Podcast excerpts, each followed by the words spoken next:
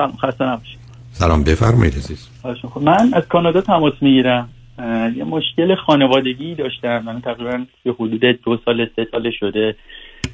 می‌خواستم بگم؟ اگه قبلش لازمه. به من بفرمایید شما چند سالتونه؟ من 29 سالمه. تقریبا یه ده سالی هستش که داخل کانادا زندگی می‌کنم. یعنی قبلش هم پناهنده بودم. یه حدود هفت سال تو ترکیه. مدرک دیپلم دارم. کار الکتریشیان برقم داخل کانادا انجام میدم من یه سه ساله که تقریبا عواسط کرونا که تازه اومده بود شروع به مصرف منفتامتافین کرده بودم.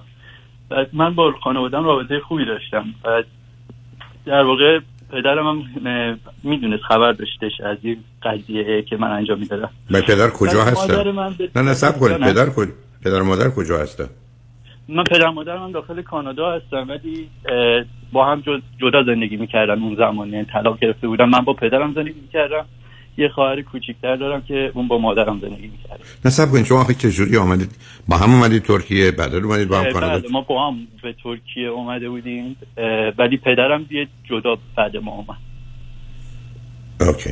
خب الان شما با کی زندگی می‌کنید من تا قبل از این قضیه اتفاقی که برام پیش بیفته با پدرم زندگی می‌کردم. از اون بعد به بعد دیگه وارد مشکلاتی شدم که الان خودم زندگی می‌کنم تنها زندگی می‌کنم.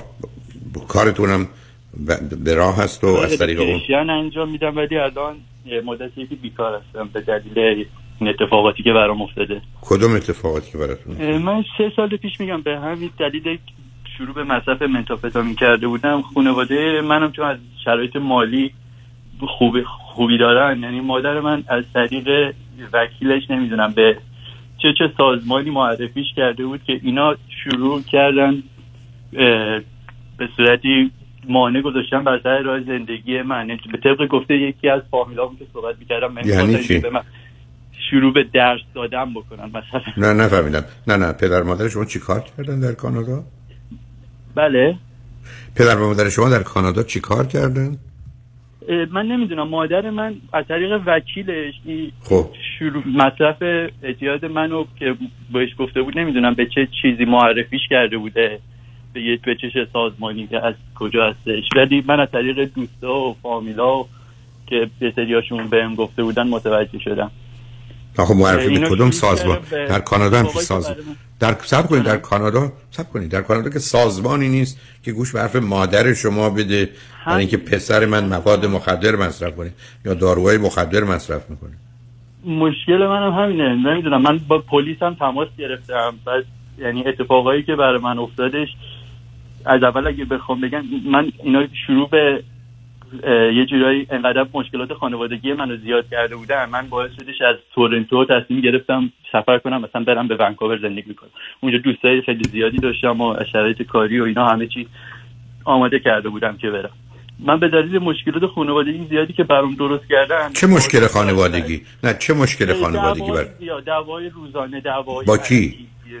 با مادرم با پدرم. میگم مثلا مشکل من خیلی رابطه خوبی با خانوادم بشم بعد من تا یک سال اول اصلا متوجه این قضیه نشده من به طبق گفته فامیلامون به طبق گفته دوستامون و اتفاقایی که برام افتاد. فامیل به شما چی گفتن؟ فامیل به شما چی گفتن؟ خانواده یکی از بستگانمون برگشت گفتش که مادرت برات یه تمشی تله گذاشته که زندگی تو یعنی یه جورایی زندگی منو از صفر خراب کردن که اینا مثلا بخوام به من یه درس عزتی داشته داده باشن که دیگه مثلا من به این گونه مثلا تحت اتفاقات نه وقتی من متوجه این قضیه شده من با سرگام داخل ونکوور بودم. یکی از سگام اینجوری داستان من شروع میشه یک سگم حامله که میشه چند تا طوله می‌ذاره. من در اون تایم یک کرونا گرفتم خودم. خودم خیلی بد یکی از بچه طوله های من مرد و باعث پای پلیس اینجا به وسط بیاد.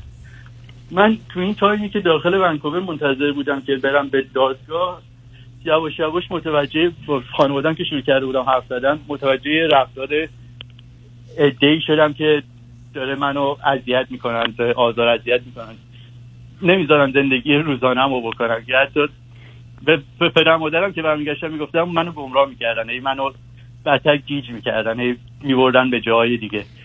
که یه بار من در ماشینم داخل ماشین خواب بودم. یعنی جلوی دادگاه منتظر بودم که چیز بشه. من انقدر از لحاظ روانی منو آزار داده بودن من گاز یه دونه گاز داشتم داخل ماشین پنجره ها داده بودم بالا این گاز رو باز کرده بودم گرفته رو خوابیده بودم. بعد بیدار شدم دیدم در ماشین من باز شده گاز رو بستن یه غذای سگ هم برای من گذاشتن داخل ماشین رفتن از این اتفاق که افتاد من دیگه صد درصد شدم که عده واقعا این کار رو می‌کنم. به طبق گفته فامیلا دوستا آشنا حالا یعنی ف... یعنی یه مقدار آدم در کانادا بیکارن را بیفتن شما یه رفتید تو اتومبیل تعقیبتون کنن با گاز رو ببندن در رو باز کنن.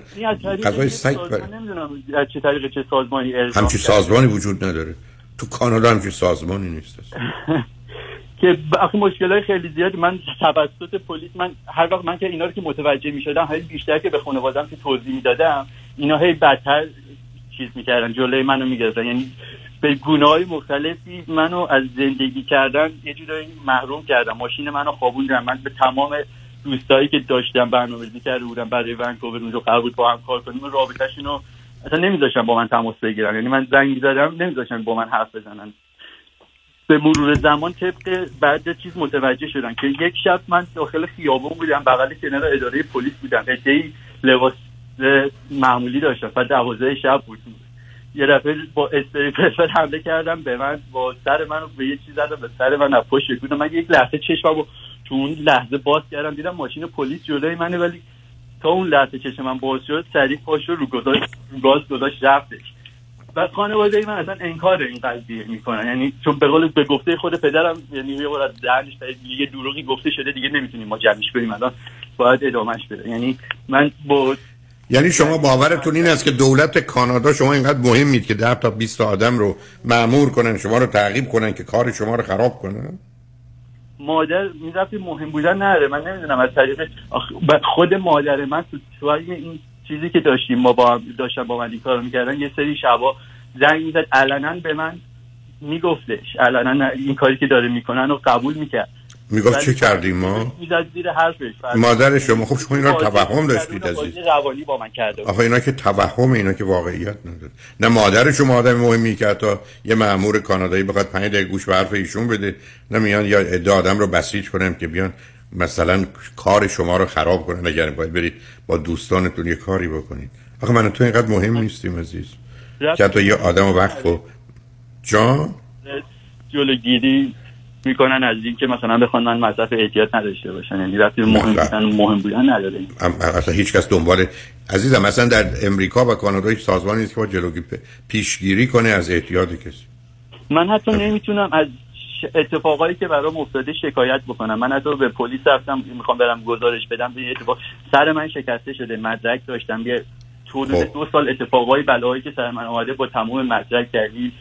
عکس ویدیو شواهد اینو پلیس یعنی به یه جورایی منو دست سر یعنی, یعنی پلیس کانادا هم دست به یکی کرده.